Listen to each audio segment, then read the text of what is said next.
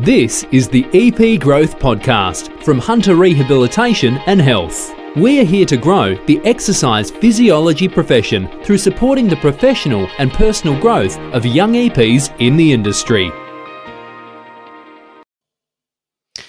Before we get into today's episode, I wanted to share some important information. If you want to stay up to date with all things EP, then please join our Facebook group, Exercise Physiologists Australia, and also our LinkedIn group, Australian Exercise Physiologists. We also have an Instagram now for EP Growth. So if you search EP Growth on Instagram, you won't miss anything uh, related to EP, and all those gold nuggets will be there for you to share. So enjoy. Hello, and welcome back to another episode of the EP Growth podcast. I'm your host, Ryan McCarthy, the director at Hunter Rehab and Health, and I'm joined by a very special guest today, Paul Ioakimidis, the Environment, Health and Safety Manager at Metcash and exercise physiologist as well. I won't forget that one. How you going, Paul? good. How are you? Yeah, good. Thank you. Very excited to have you on the, the episode today, mate. Uh, yeah, we see you as a bit of an expert in the workers' comp area, and you've spent uh, a fair bit of time recently in, in that area. So I'm really keen to get an insight into into your world there, and then expand the knowledge of of young EPs in the industry. Happy to help. It's awesome, great to be here. Thanks for having me. No worries, mate. Well, um, yeah. First off, just give the listeners a bit of a background in terms of uh, yeah, where it all began. You you you, are an EP, um, but then, I am. Yeah, how have you gone from uh, EP to safety manager, injury safety. management, and safety? So yeah, I started. When did I start? I started. I started uni in 2006. So I was, uh, well, I mean, it's now retired. I was a Cumbo student. So I spent I spent three undergrad years at Cumbo, um, which was a great time. Yeah. Um, and then once that once that finished, I actually ended up going and doing the masters straight away. So back then, EPs still had to go out and get their own hours, and that was the the fun time when they went from 150 to 500. Oh. Um, so I was in my second year when ESSA changed that. So that kind of changed. That kind of changed everything for a lot of us. Um, a lot of people ended up uh, probably like a third of the course ended up going straight over to the masters of physio. Um, others went into other uh, allied health professions like speech, OT, um, podiatry, um, and then uh, so I then went on and did the masters, finished my hours, and then started started in in clinical rehab. And my first uh, my first placement was actually in outpatient cardiac rehab.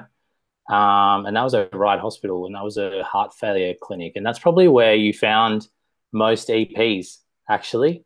Um, in 2009, it was in outpatient cardiac rehab.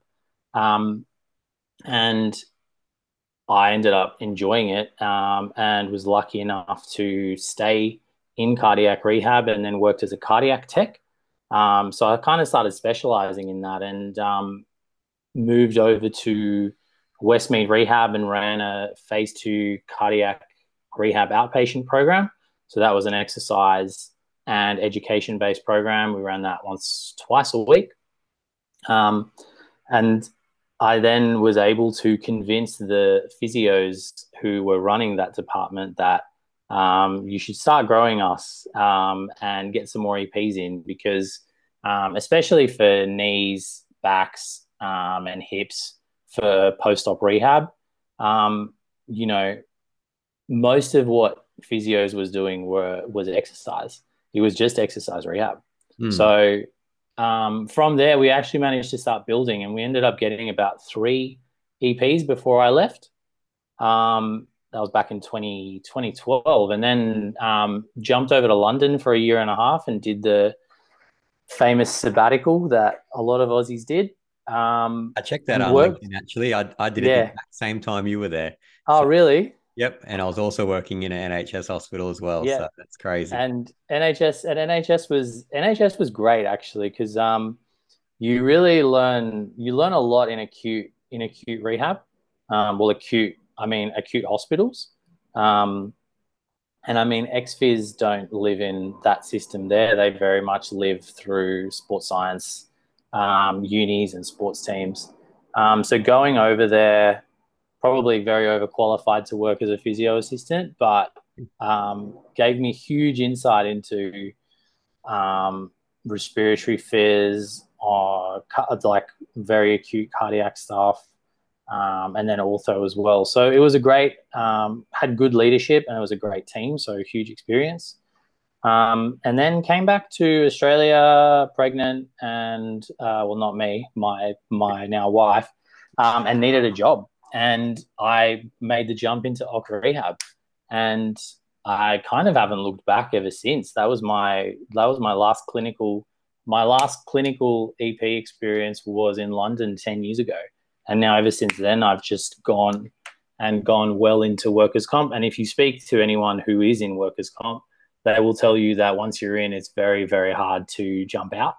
Um, kind of sucks you in and keeps you. It's a small industry, especially here in New South Wales, and um, it's full of a lot of good people who've been in the industry for a long time. Um, so it's it's that's kind of where my journey's taken me.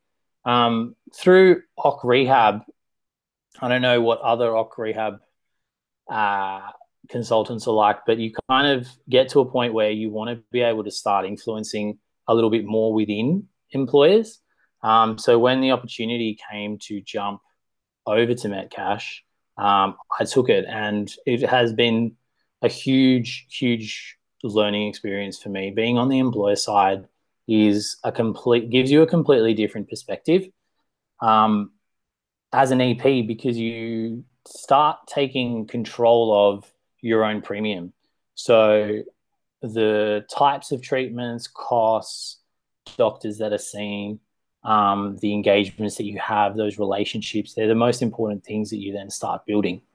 Um, and then having a network of treatment providers that you can use around you local to your sites will then massively change um, your outcomes. Yeah. So, can you tell us a little bit about uh, what Metcash is and and also the, the difference between uh, working yeah as an insurer based or, or employee based? So management advisor. I, I actually so and and funnily enough i'm now between jobs because i've actually just finished up. I've actually just finished up at metcash and i'm moving across to another company next week. Okay. um so where i was is a large uh large employer so where they were well they're a large uh, wholesaler and retailer um, supply groceries, liquor, and hardware to um, uh, independent suppliers as well as corporate stores. Um, so, you know, on the list, there's Woolies, there's Coles, and then IGA comes in underneath. So, Metcash supply all of your local IGAs, friendly grocers um, that you'll see out in the community.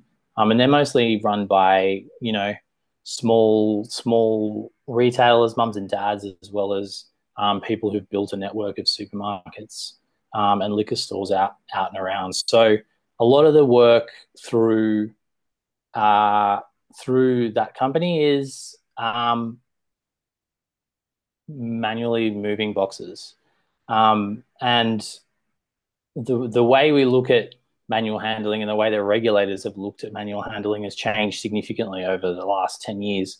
You know, where uh, manual handling training used to be the massive focus for everything. Um, the regulators and research has shifted to, well, if this is classed as hazardous work, then it's about redesigning the work yeah. so that it's actually easier for everyone to do. And that's kind of what's pushed me into safety is my drive for injury prevention. So even as injury, even in injury management, even in OC rehab consulting, um, you're still very much on that reactive side. And mo- like most EPs, we are there after the fact. Um, so being able to sit on the other side of the fence and start doing more proactive things where you can look at how we can prevent injuries by redesigning work has kind of led me to now where I am. Yeah, excellent. So uh, for example, if, if there's a treating EP and they're they're looking after a worker and they're looking at yeah. stake stakeholders that are involved, there's yeah. a rehab consultant on there on the on the claim, yeah. doctor, there's case manager, and then they say injury management advisor. Can you just yeah. like like so an EP so, knows what is that person doing? Like what is what is, what is the goal? so the the there's been a the industry shifted quite a lot in the last five years where large employers have realized that uh, when you can bring someone uh, with an allied health background into your own business and have them manage your own claims internally, you cut out that need to have to rely on somebody outside. So a lot of times um, we actually don't use rehab providers because someone like me who's done been in OC rehab and moved to a large employer would then manage their own caseload. So then the best thing about that is we know the business. Um, we know what our premium model is. We know what the duties look like. Um, and we know how we can influence our stakeholders. So for a treating EP, the first thing they'd be wanting to, to, to ask for is a job profile. So a lot of the times when we uh, large employers will have job profiles where they've already set up what the tasks are, um, frequency of movements, what kind of weights they're lifting, um, how often they're doing that every day. What's that? What that's going to give a treating EP is way more guidance into how they're going to tailor their program, yeah. so that they can design that that program to then get them back to which is always the goal is pre-injury duties. Yeah. All right. Um, keeping those and then keeping those lines of communication open with whoever it is. Maybe if it is the rehab provider, then it's the rehab provider, or if it's the injury management advisor in within that large employer, is probably the best way to go forward. Yeah, yeah, we can't stress uh, stress that enough. The communication we hear that all the time, and it's just oh yeah. Uh, unfortunately, not everyone's doing it, but yeah, communication is absolutely key uh, in that sense. So I guess uh, just going back a little bit, you come back from come back from London. You've got straight in the workers' comp um, scene, and the workers' comp industry. It's it's a whole different world within itself. It's it's got its own jargon. It's there's a lot of information to understand. Uh, what was your biggest challenge, sort of getting started uh, in it all? Probably um, make, making sure you can build relationships and rapport quickly is probably one of the hardest things to be able to do you're meeting someone when they're at their most vulnerable.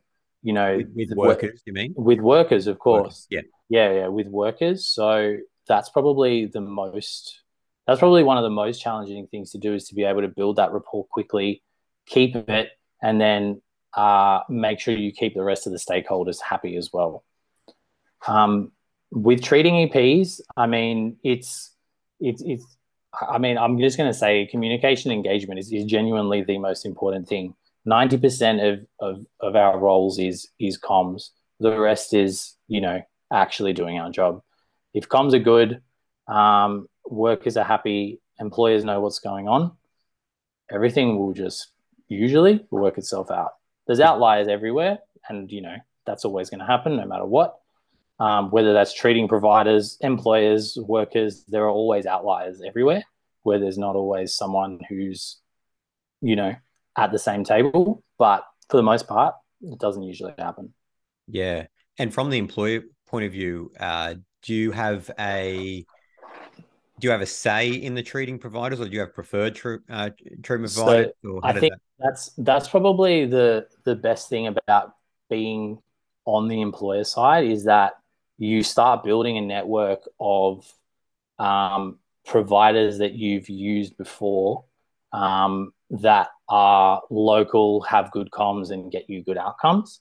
Yeah. Um, so when you when you when you do that and you start that, and your workers start using them, um, word gets around, and there's nothing stronger than word of mouth on the floor.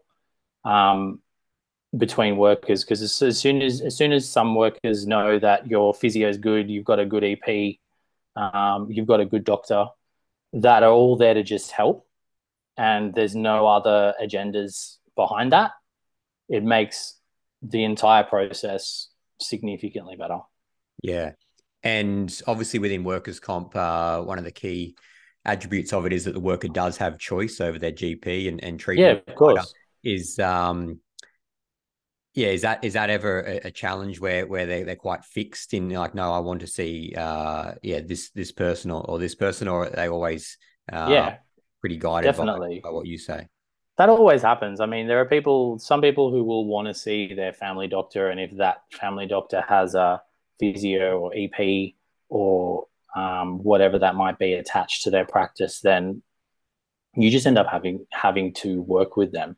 Yeah. Um, and then you then team up with the insurer to do that. Yeah. And make sure that you just keep those again compliance. It's, yeah. it's the most important thing. Yeah, hundred um, percent. And then obviously what your uh, what you're measured on in your role, I guess, is is return to work outcomes. Is that is that correct? Like, in, well, in, yeah, return to work outcomes and and costs. So um, there's two two different premium models in New South Wales that exist. So there's a conventional model, and then there's the LPR model. So there are some employers who are on a conventional model, and on the conventional model, that's where um, the only costs which directly affect premium renewal is wages paid. So that works if, for example, employers have uh, quite a few claims that you know they they are have a lot of sites and they they possibly might struggle, or there's not so large employers and they don't have anyone internal to manage their um, their workers comp program, um, and they outsource to rehab providers um, and brokers to help out with that. That what that means is that when their premium renewal comes up, they carry their three year history with them. Um, so large claims roll over, and those claims costs continue, um, and they will continue to affect that premium for three years. Okay. The other type of the other type of premium model that exists is an LPR, which is a loss prevention model.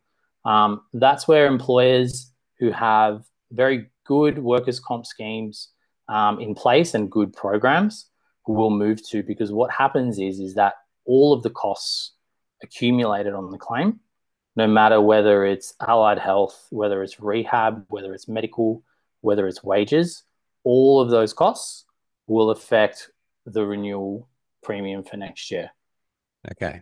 Yeah. So when an employer is on that type of model, all costs coming into play will make a difference.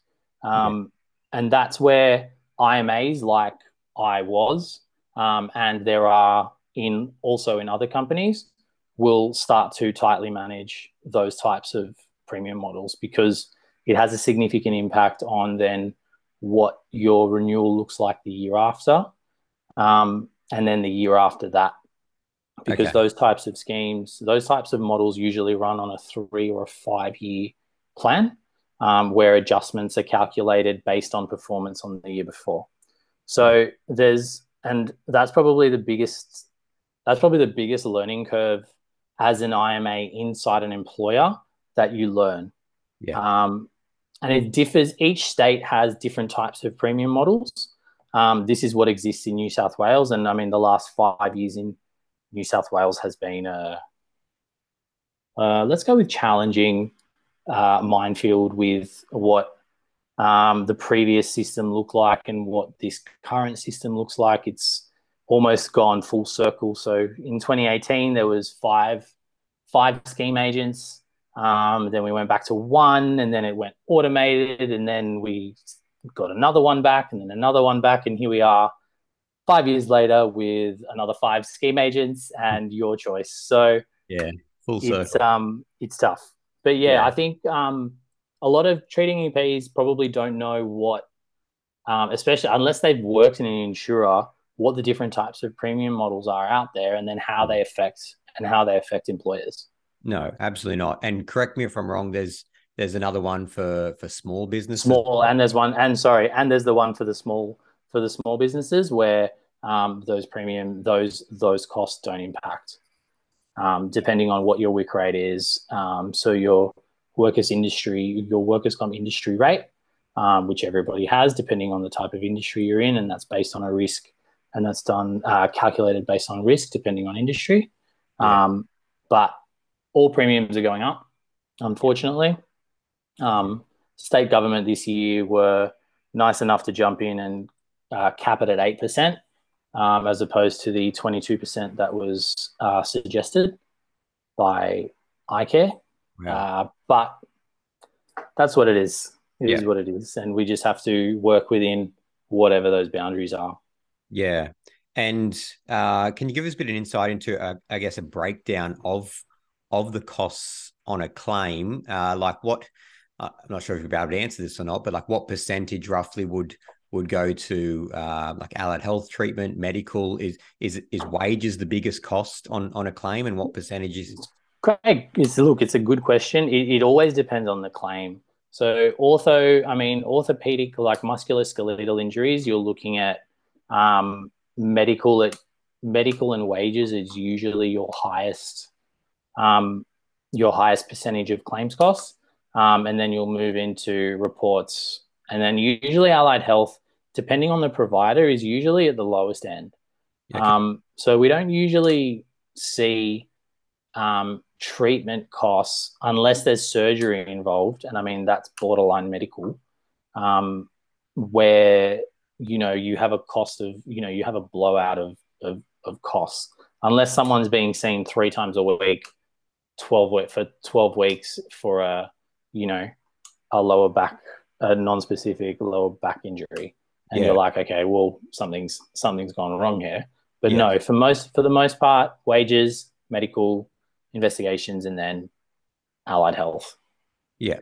So that's always just been my philosophy i guess just assumptions is that uh, with allied health treatment being the lowest lowest end and wages being the highest end, our job as EPs is to yeah reduce that wages bill and, and increase the hours on their certificate yeah um, to save save their money. So I've always had the belief of just yeah like uh, front loading those appointments, early intervention, get it all done at, at, at the start, and then get it back as quickly as possible. Um, so yeah, unfortunately, I've had arguments with case managers about approving a ten dollar massage ball, and we're arguing about ten and twenty dollars on a claim. Sometimes. Yeah, Un- unfortunately, the and it depends on the case manager and the insurer, and it also depends on what kind of pressure they're under from the employer or the broker. So there's always that to consider, especially yeah. if it's a, a rehab consultant that's managing it. You may not always get what's happening at the employer because you're only ever getting it secondhand. Right. Um, so there's a huge huge opportunity for EPs, treating EPs who want to have done OC rehab or don't like or want to move into this space um, to be able to make a massive difference as you know injury management advisors. Um, yeah. It is a pretty steep learning curve um, when you're managing multi-million dollar premiums in large companies, but you know it's also it also gives you a much more rounded perspective of the industry and where it's going and how sustainable it is and getting outcomes for for your own team members. Yeah, hundred percent. I can feel it. It would probably be more meaningful, and you can have more of an impact than I guess just being a number at EML or GIO or something. Yeah, um, yeah, and it, and look, they they some of them do have large caseloads. It's not like the old days where it's um, I have 120 claims to manage. Um, they're they've I think they've realized that, you know, having that kind of caseload is not productive. No. Um, and I mean, I don't know, maybe there are insurers that still do that, but it, it's really unlikely considering what's happened over the last couple of years. Um, and if you're a larger employer, it is it is a little bit easier because you can have dedicated case managers rather than just having to call a support team.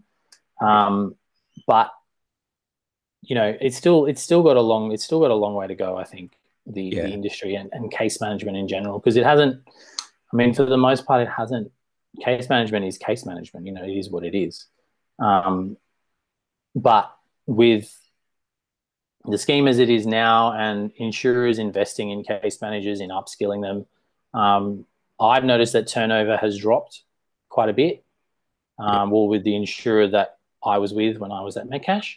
Um, can't speak for other employers, but um, it's it's been a very it's been a we've had a very good experience with our insurer. Yeah, yeah, we're slowly slowly moving in the right direction. Uh, can you give us an idea of uh, what would be an average caseload for an injury management advisor with an, an employer? I guess you can great experience. Huge question. Like it could be, it could be, it could be as low as like five. It could be, you know, 20, 20 to 30. It could be it could be 50 to 60. Like yeah. it's it really depends on depends on your workplace, depends on what the workplace culture is like, depends on what the workers comp um, culture's like. There's union, there's also uh, the the impact of unions there.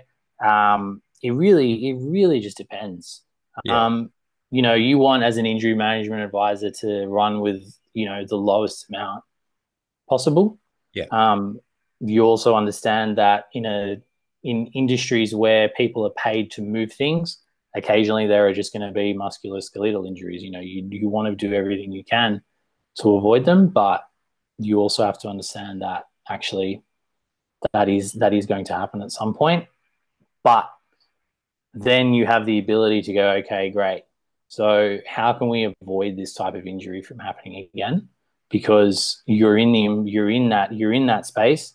You've got the the tools you need, and it's it's actually great to be able to start that injury prevention process whilst you're in there.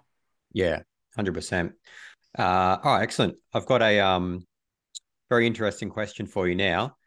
Uh, talking about sort of workers' comp system and, and improving it as well. Uh, looking at sort of return to work rates for uh, musculoskeletal conditions with within the SIRA data, it's roughly staying the same, maybe one or two percent better, but return to work uh, rates are yeah roughly the same within um, physical claims. They're probably getting worse. I think they are getting worse in psych claims. If you had ten billion dollars, someone handed you ten billion dollars and said improve the workers' comp scheme what are some of the key things like you're in this every day what are some of the key things that like you you go through your head every day like i wish this was better. If i had 10 million dollars i'd, I'd put this in place or uh, we could improve this or we can improve that. If you had 10 million dollars and yeah what would you do? I think i'd i'd want to i just want to have gps upskilled. You know it's it's tough because we allied all allied health providers have to have some type of workers comp accreditation, training, um, CPD points that have to go towards you know ongoing learning. Um, everyone should have be able to have the choice of provider and and doctor, but they should all have to have specific workers' comp accreditation to work in the scheme, so mm-hmm. that everyone can actually everyone understands that yes, we're looking after the worker, but we're also making sure that they get better and work is good work, especially, is positive, not detrimental to their recovery. Um, in terms of in terms of anything else, the, the system is is working so far. I mean, it could have been it could if it if it had stayed as it was five years ago with a few changes and kept and keeping the the agents that were there it, probably didn't need to go the ma- undergo the massive transformation that it it had to. It was always going to change, but did it need to go the way that it went? No, probably not.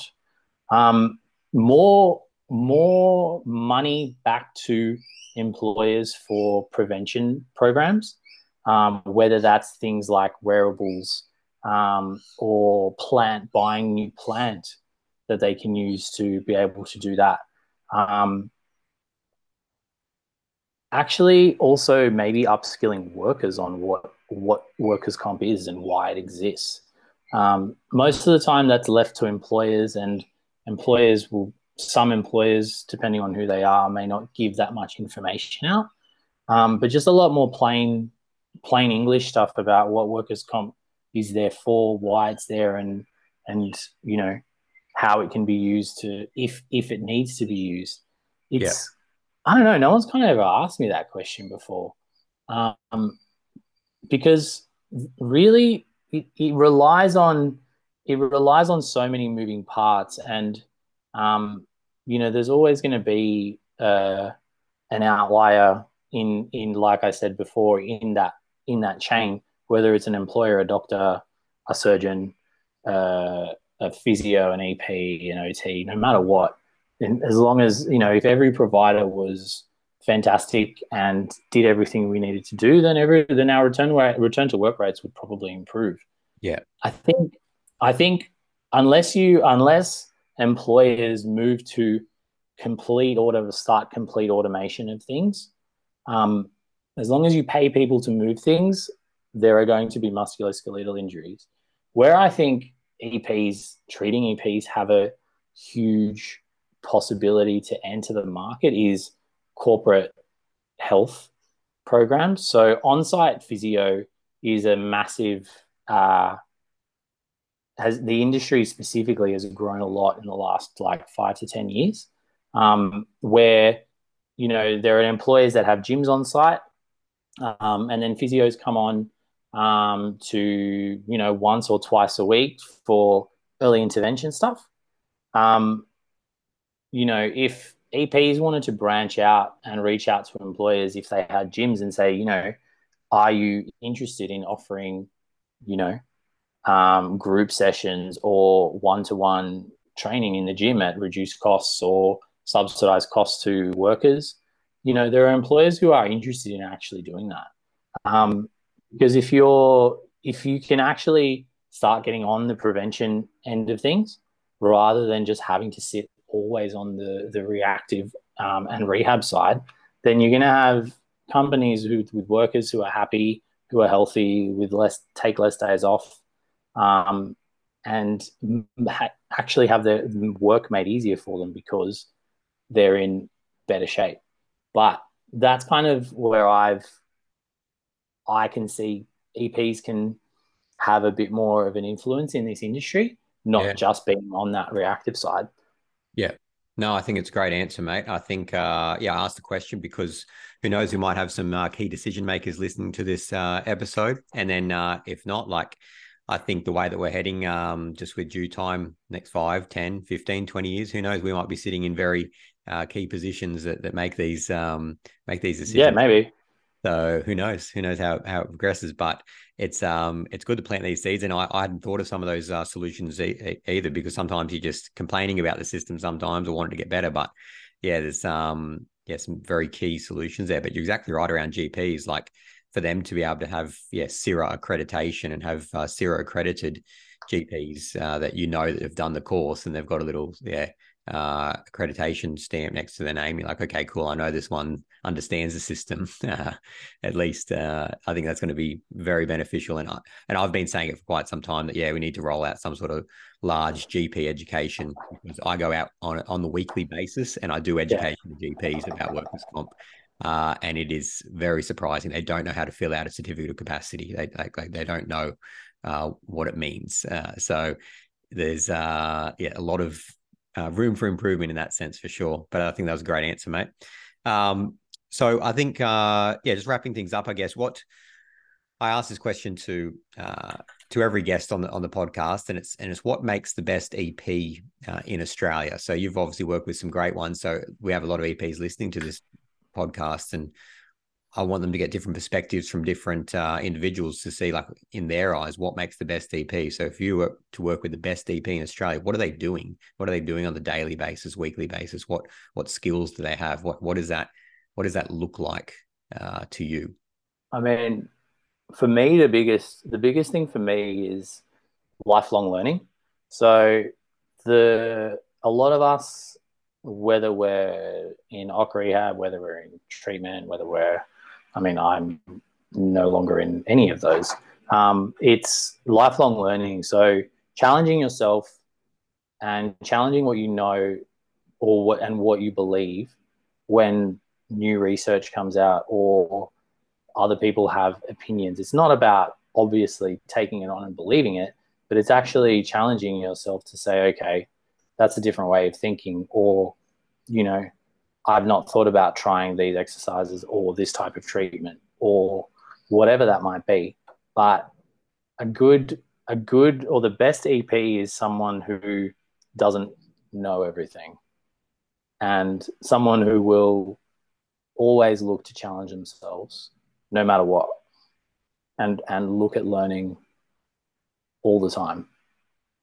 Excellent. That's a very unique response. We haven't had that one before but it does make perfect sense when I think about the the type of individuals that are like that. They, yeah, they're very successful, and I want to work with them. When I think of the individuals that are very fixed mindset and they're and they're stuck in in their ways and they refuse to look uh, at anything else, then yeah, you yeah they're not really getting uh, the outcomes or, or building relationships with key stakeholders because they're very fixed. So um, yeah, a great answer for for the listeners there. Be always learning, always learning. I heard a, a really good um, analogy or just a, a, saying the other day where someone said to me, uh, the 20 CPD points we need to remain as, a, as an EP. They said, do you understand that's the minimum? Like that is the minimum. Yeah. Like, you know, we can, and, and I was like, that's exactly right. Like everyone's so obsessed with just getting to that 20. And I'm like, if we were to do 30, 40, I think it would like investing in ourselves in our own learning. I think it, yeah. investment will um, whatever courses we're doing, we're getting that knowledge and, and we'll be we'll be reimbursed for it later down the track. But it's um yeah, we've got to understand that those CPD points they're a minimum of, of 20. We can be doing a, a lot more if we really want to. Yeah, and it's um it is it is good. I actually I just finished my grad dip in safety, which is why and I just did an entire entire module on on learning and leadership, and um, you know my lecturer was was is all was always every week is you know lifelong learning is is is what it is. It's lifelong learning. How you do it and what types of mediums you you use is up to you, but you should always be looking at lifelong learning. Yeah, yeah, hundred percent. And uh, yeah, I, I heard another one uh, the other day about yeah, taking advantage of your your commutes in, in the car. You've got a university on wheels, they call it, a university. yeah. Um, yeah, I know myself will listen to a podcast or a book every single time. As soon as I hit, hit the radio, the radio is just absolute junk these days. So it's always a book or a podcast in every, and you can get through, yeah, a book every two weeks. And if you got a 30 minute commute to work back, back and forth. So it's, um, yeah, take advantage of that. And I think you'll be very successful, but that's a great, um, a great bit of advice for the listeners. Uh, that's about all we've got time for, mate. It's been an absolute pleasure. pleasure. Thank you. It's um, been great. Yeah, I've learned a lot. I've learned a lot, just the, the finer details about uh, premiums and, and your role as well. It gives everyone a greater insight and appreciation to the extra work that uh, that goes into it. And I think also uh, the opportunities that, that are there as well to work closer with employers. It's something um, I haven't really thought about to to be honest too much, but there are some large employers that obviously need some some help in the prevention space and and uh, and also treatment space. But I think uh, we're making good progress, and there's uh, but there's a long way to go. Yeah, of course, definitely. Thank you so much. Yeah, no worries at all, mate. Uh, so where can people find you if uh, if they want to ask any questions around uh, any of the stuff that you do? So LinkedIn is definitely the best way to to get me. Um, I've you'll just you can just find me. Um, just send me a request or send me uh, a, a private message, and um, I'll happily get back to you. Awesome. Yep. I'll put that link in the show notes for anyone who wants to reach out to Paul and, and ask any questions. Other than that, mate, uh, take care and I'll speak to you next time. Thanks again. Bye for now. See ya. Hey guys, thank you for listening to another episode of the EP Growth Podcast. If you would like to be mentored by one of the high performing exercise physiologists at Hunter Rehab and Health, please visit epgrowthpodcast.com and click on the mentoring page to learn more. Don't forget to share this podcast with your friends so we can ultimately grow this profession together. Thank you.